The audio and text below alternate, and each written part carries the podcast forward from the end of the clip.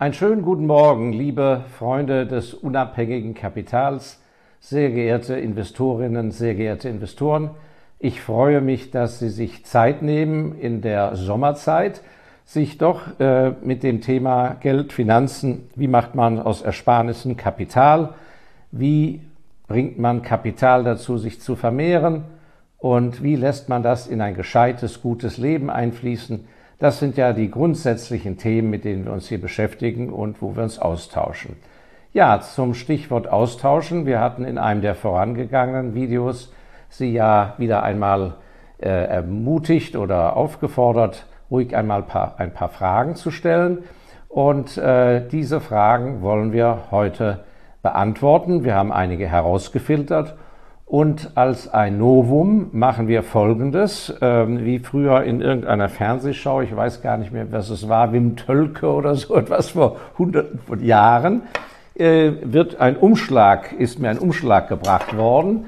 Und in diesem Umschlag äh, sind die Fragen äh, äh niedergeschrieben, die, äh, also auf, äh, die wir ausgesucht haben. Und das öffne ich jetzt mal. Und ähm, ich sehe diese Fragen jetzt zum ersten Mal und werde die spontan beantworten. Mal gucken, ob mir überhaupt was einfällt, aber wenn ich nichts weiß, werde ich es Ihnen entsprechend natürlich auch sagen. So, aha, da sehe ich acht Fragen. Mal schauen, wie weit wir kommen, sonst machen wir das in einem zweiten Video weiter. Frage Nummer eins äh, von dem im äh, Kommentar gesendet mit dem Kommentarnamen Hildebrandur, also ein schöner Name. Äh, wollen wir hoffen, dass er zuhört heute und zuschaut. Ähm, ja, angesprochen wird Hightech-Giganten, Alphabet, Apple, Facebook etc. Soll man da investieren? Ist man da investiert besser? Ja oder nein? Ja, das ist eine sehr gute Frage. Ähm, oftmals wird ja äh, den Value-Investoren unterstellt, dass sie sozusagen altmodisch sind und äh, nur in alten Industrien investieren und äh, die Neuzeit verpassen. Und ähm, insofern kann ich die Frage klar beantworten. Ja, ich beschäftige mich schon seit Jahren mit äh, Alphabet, äh, Amazon etc. Ähm, denn ich habe den alten Begriff des Value Investings äh, ja damals schon längst ausgeweitet und ein eigenes Quality Investment Modell entwickelt, ein Modern Quality Value Investing Modell äh, entwickelt, äh, das wir auch, der Herr Kolb und ich, im ME-Fonds Special Values anwenden seit Jahr und Tag. Warum? Weil wir erkannt haben, die alten Value-Kriterien, dass man eine Aktie nur kaufen kann, wenn das Kurs-Gewinn-Verhältnis, äh, also das PE-Ratio unter 10 ist, oder wenn das äh, Verhältnis äh, zum Umsatz, äh, Kursverhältnis zum Umsatz maximal eins ist, etc., etc. Davon haben wir uns schon lange gelöst. Und ich glaube, es gibt natürlich eine ganze Reihe Aspekte, die weit über äh, den modernen Kundenkreis, äh, den diese Firmen überwiegend erschließen, hinausgehen. Das Erste, was mir sehr gefällt, ist, diese Firmen ich möchte mich jetzt nicht auf eine, eine einzelne Aktie festlegen, ob man Facebook lieber mag oder Apple oder lieber Amazon oder äh, Google. Vielleicht würde ich sagen, wenn Sie nicht in der vollen Breite dort investieren wollen, äh, würde ich auf eine Softwarefirma mich festlegen, auf eine Semiconductor-Firma, eine intelligente, eine Firma mit künstlicher Intelligenz, aber dann auch so etwas wie moderne Logistik, im weitesten Sinne oder Cloud-Geschäft, was zum Beispiel Amazon abdeckt. Und das würde ich dann kombinieren mit klassischen Konsumaktien, äh, industriellen Aktien etc. Was gefällt mir aber an diesen Firmen? Das erste ist, sie haben fast immer keine Pensionsrückstellung. Die Pensionsrückstellung, wenn man die Bilanzen alter Firmen anschaut, da muss man sehr genau hinschauen. Auf der Passivseite der Bilanz, also da, wo das Eigenkapital steht, aber auch die Verbindlichkeiten, da ist häufig ein, gerade im deutschsprachigen Raum, ist der Posten der Pensionsrückstellung, also das, was die Firmen in den nächsten Jahren und Jahrzehnten noch an Verpflichtungen haben, wo sie zahlen müssen für die Pensionen, für Pensionsversprechen ihrer früheren Mitarbeiter, Diese Position Pensionsrückstellung ist häufig größer als der Posten des Eigenkapitals. Und das sind irre Unterschiede. Das hängt eben ganz davon ab, wie die Firmenpolitik war, die Personalpolitik, äh, wer den eigentlichen Ton angegeben hat, ob die Firma eher höhere Löhne gezahlt hat äh, und dann gesagt hat, aus dem höheren Lohn kannst du ja sparen und dann sorgst du selber für dein äh, Vermögen im Alter, oder ob die Firma gesagt hat, naja, hier die Löhne sind hoch oder die Gehälter, aber nicht so hoch, aber dafür kriegst du eine ganz tolle Altersversorgung. Und da gibt's äh, gerade im Bereich der Banken, ich will hier keinen Namen nennen in Deutschland, da gibt es also äh, sensationelle Pensionspakete, auch heute noch, wo ähm, die pensionierten Herren und Damen, Damen und Herren, äh, fast genauso viel verdienen, wenn sie in die Pension gehen oder 70 Prozent verdienen von ihrem letzten hohen Lohn. So, ähm, solche Pensionsrückstellungen, da die Menschen, Gottlob, dank moderner Medizin immer älter werden, äh, sind ein, ein Pulverfass, ein absolutes Pulverfass. Und die Berechnung der Pensionsrückstellung, vor allem früher, äh, trotz toller Gutachten von den Experten, war immer falsch, weil sie immer von der jeweiligen Sterbetabelle ausgegangen sind. Und äh, in, in Wirklichkeit war klar, dass die Menschen immer älter werden. Und äh, wenn da noch so etwas hinzukommt, dass jemand völlig nachvollziehbar vielleicht in einer zweiten Ehe einen Ehepartner oder Partnerin hat, äh, die äh, deutlich, deutlich jünger ist, dann äh, da gibt es also Pensionsrückstellungen für Einzelpersonen, die, die sprengen jeglichen Rahmen. Aber zurück zu den äh, Tech-Giganten, den modernen, das haben die nicht. Das andere ist, sie haben in der Regel sehr viel Cash und sie verdienen mittlerweile auch sehr viel Geld. Auch Amazon Firma, die ja Jahre oder Jahrzehnte lang nichts verdient hat, weil natürlich auch immer wieder reinvestiert wurde, verdient mittlerweile Geld. Das heißt, die Firmen sind zum Teil schuldenfrei, net Cash-Überschuss, keine Pensionsrückstellung und sie sind damit in der Lage, das Talent der Welt, und das ist für mich entscheidend, einzukaufen. Die Schlacht äh, um solche Firmen, um Weltmarktführerschaft, wird entschieden in den nächsten 10 bis 15 Jahren an der Frage, ob die Firma in der Lage ist, Personal zu finden. Und zwar genau das Personal, was sie braucht. Hochqualifiziertes Personal.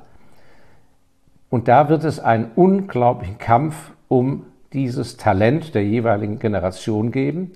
Und da scheiden schon mal alle Firmen aus, die zu knickrig sind, was die Gehaltszahlungen angeht. Und eine Firma wie Google, also oder Alphabet, kann im Prinzip, wenn sie einen bestimmten Software-Experten haben möchte, jegliches Gehalt zahlen. Das spielt in der Bilanz über und Gewinn- und Verlustrechnung überhaupt keine Rolle. Das ist nur aufregend für die betroffene Person oder ein Skandal in Bezug zu den anderen Mitarbeitern. Aber aus geschäftspolitischer äh, Sicht kann jedes Geld gezahlt werden. Und das andere ist, dass natürlich, um neues Personal zu gewinnen, äh, in vielen Ländern der Welt mittlerweile die Lohn- und Gehaltsfrage gar nicht so die Kernfrage ist, solange da ein marktkonform gezahlt wird, sondern dass das Arbeitsambiente, die, der, die, die Firmenphilosophie, die gelebte, die Corporate Culture, der Arbeitsstil, äh, eine moderne Form der Zusammenarbeit, einen ganz entscheidenden Faktor bilden. So.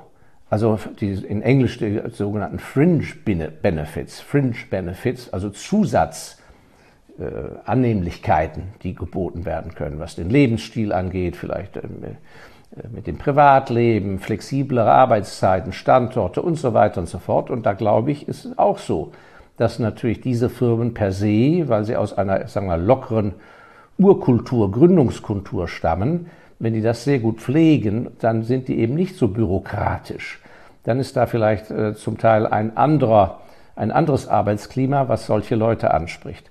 Also ähm, ich würde versuchen, Value Gedanken, Value Aspekte zu suchen. Und wenn ich gewisse Punkte bei diesen Firmen finde, würden mich optisch hohe Kurse nicht so sehr stören. Ich würde aber immer Positionen aufbauen, über einen langen Zeitraum. Das heißt, wenn ich planen würde, einen bestimmten Betrag in einer dieser Tech-Giganten zu haben, von denen ich vom Businessmodell her aber vollkommen überzeugt sein muss, ähm, dann würde ich diese Position über viele Jahre aufbauen, das heißt jedes Jahr etwas dazu kaufen. Ja, so viel zur, zum Punkt Hildebrandur Hightech-Giganten. Vielen Dank. So, dann Frage 2. Wie genau analysieren Sie Unternehmen? Die Frage ist gestellt von Hassan. Vielen Dank, Hassan. Wie genau analysieren Sie Unternehmen? Ja, da bin ich natürlich als Gründer äh, des MFO Special Values ein absoluter Spezialist und eine Ausnahme, denn das kann ich ganz einfach beantworten. Äh, ich analysiere super genau, super gründlich, vollkommen eigenständig und mit viel Zeit. Das ist letzten Endes eines der ganz großen Erfolgsgeheimnisse, äh, weshalb das so gut mit den Geldanlagen hier funktioniert. Äh, die meisten Investoren sind viel zu ungeduldig.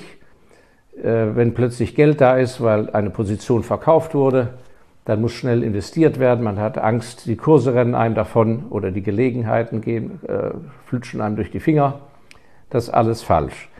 Ähm, ich möchte wenige Positionen haben, die ich im Laufe der Zeit richtig groß machen kann. Entsprechend brauche ich ein ganz starkes Vertrauen. Deshalb hasse ich ja das Wort Spielgeld. Das gibt es in meinem Vokabular nicht. Sprich, wo man sagt, naja, ich weiß nicht so genau, aber es juckt mich in den Fingern und könnte doch interessant sein und naja, dann investieren wir mal ein bisschen was äh, auf Deutsch. Wenn es schief geht, ist ja nicht so schlimm. Das ist alles Quatsch. Das ist pure Zeitverschwendung und Schade ums Geld. Ähm, deshalb muss man viel über die Firmen wissen. So. Und äh, wie genau analysiere ich das? Das geht von der Markt, ich beginne meistens vom Markt her. Welche Marktstellung hat die Firma? Innerhalb der Branche mag ich die Branche und die entscheidende Frage ist, hat die Firma innerhalb dieser Branche überhaupt eine Existenzberechtigung? Oder ist es mit einer Änderung der Mode oder mit einer Änderung von äh, Stimmungslagen einfach verpufft? Oder kann das Angebot der Firma, das Produkt oder die Dienstleistung mit einer kleinen Erfindung in einem anderen Bereich, vor allem in einer anderen Branche, auf einmal plötzlich völlig überflüssig sein. Ja? Und gerade wenn Firmen sich zu viel einbilden, dass ja ohne mich geht's ja nicht, ja, dann ist das häufig sehr, sehr gefährlich, weil dann kommt eben einer und beweist das Gegenteil. Also erstmal die grundsätzliche Absicherung, ist die Firma überhaupt langfristig äh, auf einem existenziell abgesicherten Boden dann muss man sich das Management anschauen, nicht wahr? Und dann geht es tiefer rein und dazu gibt es nichts Besseres, als den Geschäftsbericht zu lesen. Davor haben viele Angst, das ist aber Unsinn. Und deshalb investiere ich auch nur in Ländern, wo ich den Geschäftsbericht lesen kann.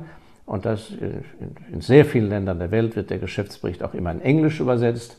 Also brauche ich nicht mal die Heimatsprache zu können, aber ich kann in Englisch und Deutsch und äh, in, den, in, der jeweiligen Landessprache, die Sie können, äh, können Sie die Geschäftsberichte lesen.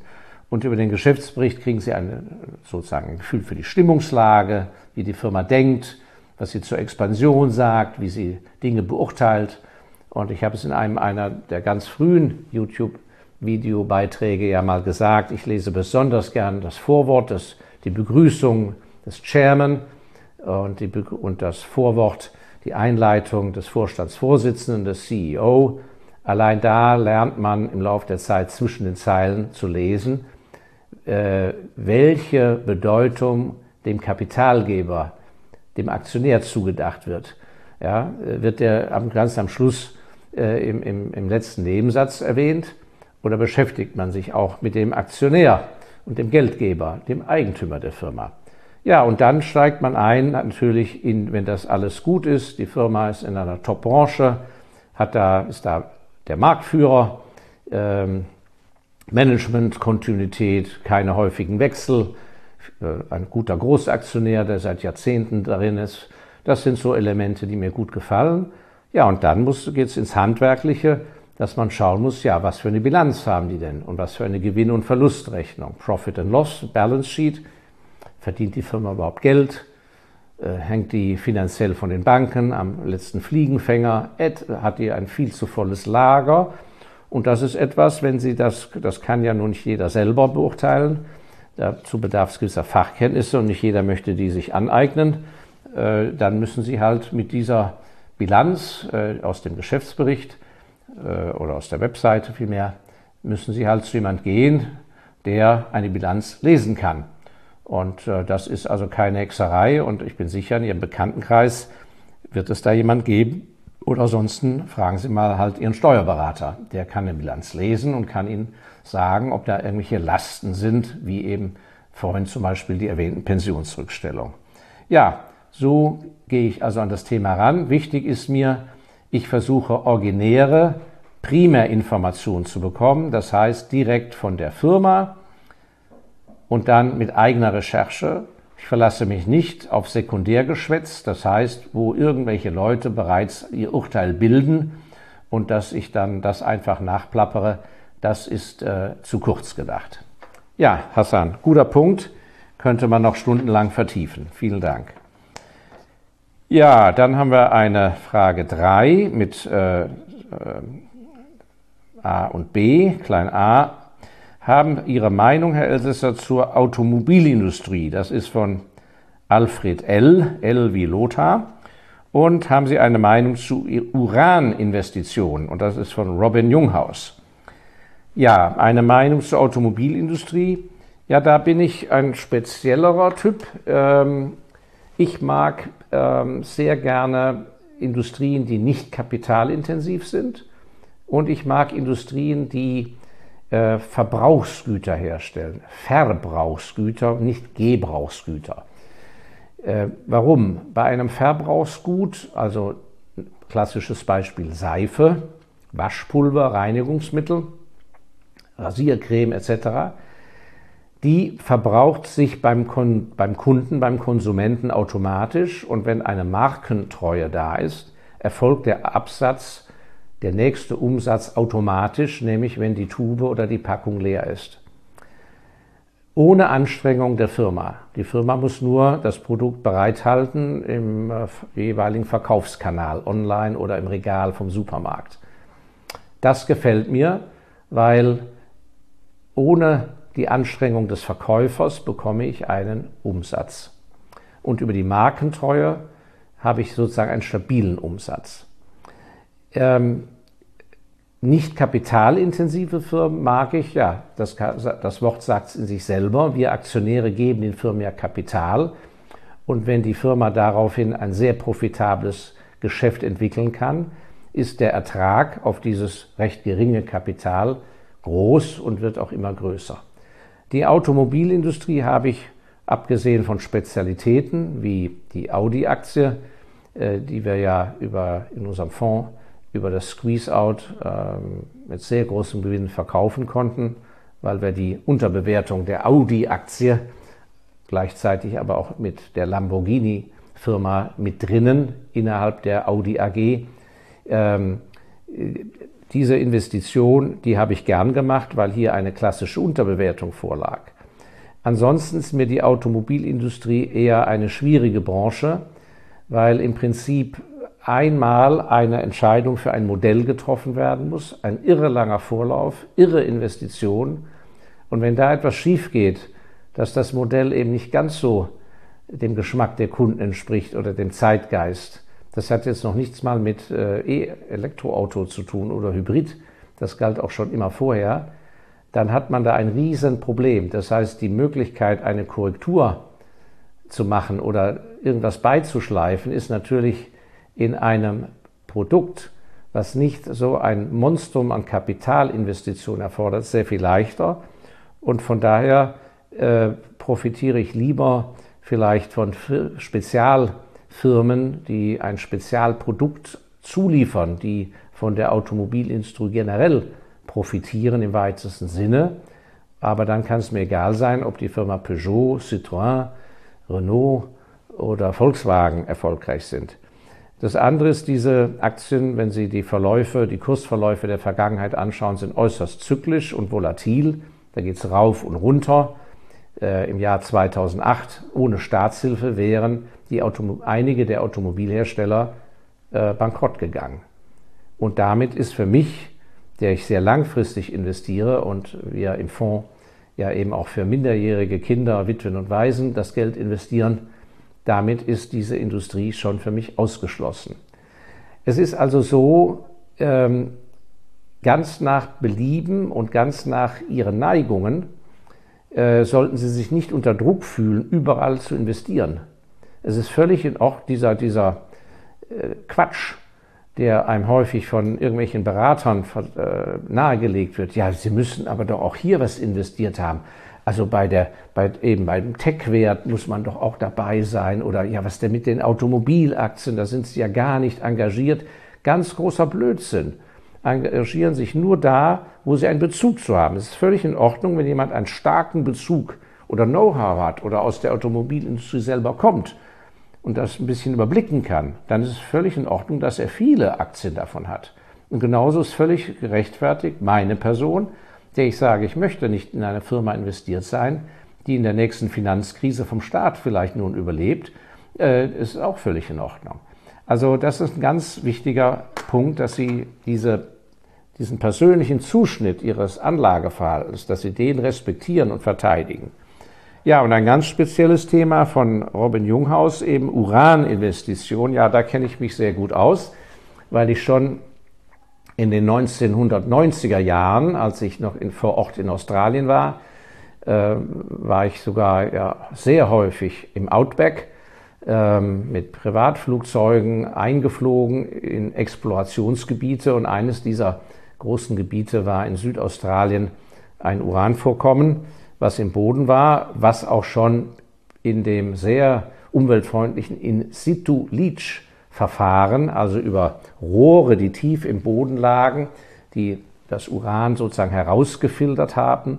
Äh, es wurde dann hochgespült in den Rohren und praktisch ohne Geräusch in relativ kleinen Fabrikhallen verarbeitet zu dem sogenannten Yellow Cake, zu den großen Tonnen mit dem gelben Uranmaterial. Äh, Material. Äh, also ich kenne das zur, äh, wirklich von der Front und ich kann nur sagen, äh, das Problem ist der lange, lange Zyklus.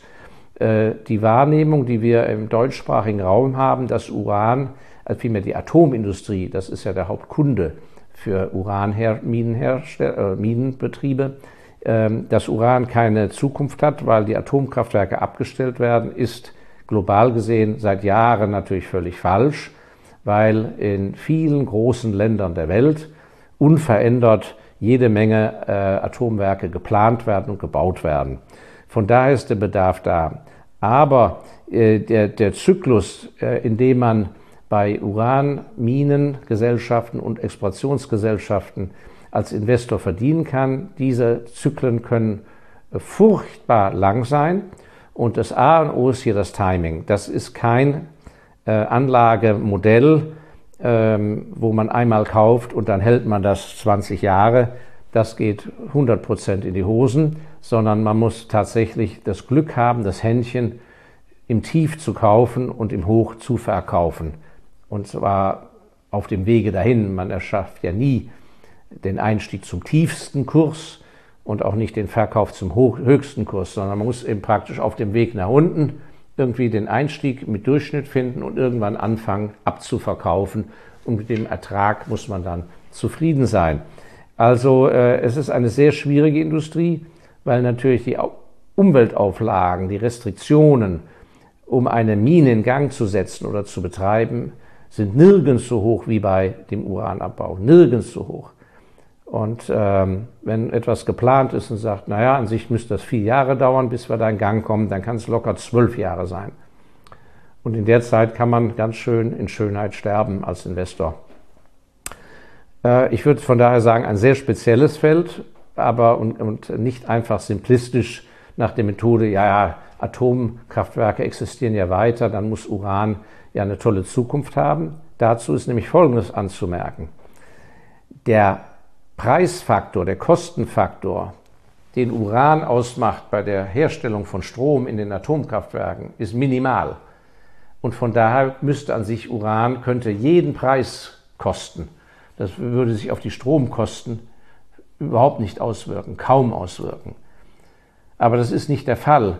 Die Uranminenbetreiber sind in einer ganz schwachen Position. Überwiegend sind es Geologen und keine gerissenen Kaufleute und sie sind an sich am langen Hebel äh, der Einkäufer von den großen Atomkraftwerken.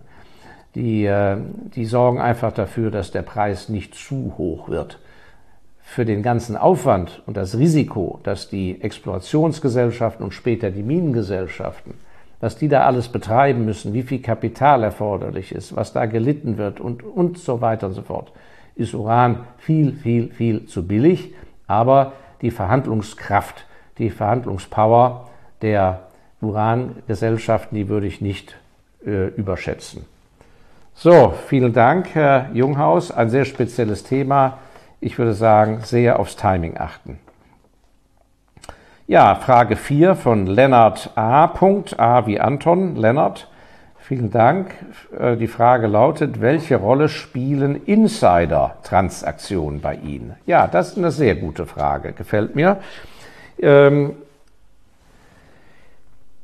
was ist damit gemeint? Vielleicht kurz zur Erklärung für die, die es noch nicht wissen. Ähm, es gibt den Begriff Insider. Das sind Menschen, die bevorzugt Kenntnisse haben über das, was bei den Aktiengesellschaften passiert innerhalb der Firma.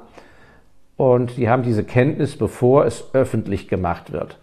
Weil die Firma, die Aktiengesellschaft ist ja im Besitz der vielen Aktionäre und die müssen gleichzeitig alle informiert werden.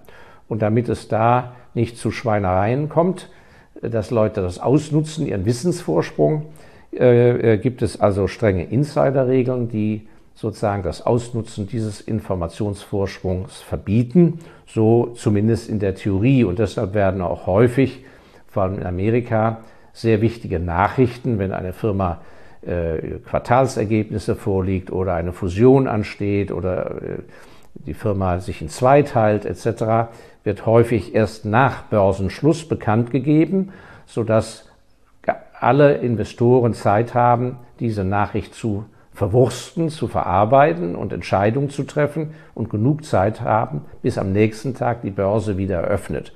Das ist an sich das beste und fairste Modell, denn wenn während der Börsenzeit äh, die Nachricht bekannt gegeben wird, sind diejenigen, die gerade zufällig auf den Bildschirm schauen oder Radio hören, äh, natürlich äh, bevorzugt und derjenige, der fleißig hinten in seiner Werkstatt arbeitet und erst abends Zeit hat, äh, zu schauen, was gibt's denn Neues von meiner Firma, der hat dann den Zug schon verpasst. So, und Insider können natürlich Rechtsanwälte sein, die an einem solchen Deal arbeiten, Investmentbanker, die Bescheid wissen, der Finanzvorstand, der Vorstand, der Aufsichtsrat. Und ich muss leider sagen, dass es immer wieder natürlich zu Insider-Missbrauch kommt dass äh, der Kurs plötzlich anzieht über Wochen und keiner weiß so richtig warum. Und dann kommt eine große Nachricht, und dann kann man sich zurückrechnen und ganz klar feststellen, aha, da haben doch irgendwelche was gewusst. Also das einmal zu dem Insider-Thema und Insider-Transaktionen. Das sind jetzt äh, Käufe oder Verkäufe einer Aktiengesellschaft, die werden bekannt gegeben. Die kann man also nachlesen, ob Insider, also äh, der Vorstand und der Aufsichtsrat, ob einzelne Mitglieder von der Firma, wo sie beschäftigt sind oder wo sie ihr Mandat haben, ob sie die Aktien, wo sie arbeiten, kaufen oder verkaufen. Und viele Investoren äh, schrecken furchtbar auf, wenn sie sagen, um Gottes Willen, guck mal an, der Vorstandsvorsitzende hat jetzt für eine Million Euro Aktien verkauft.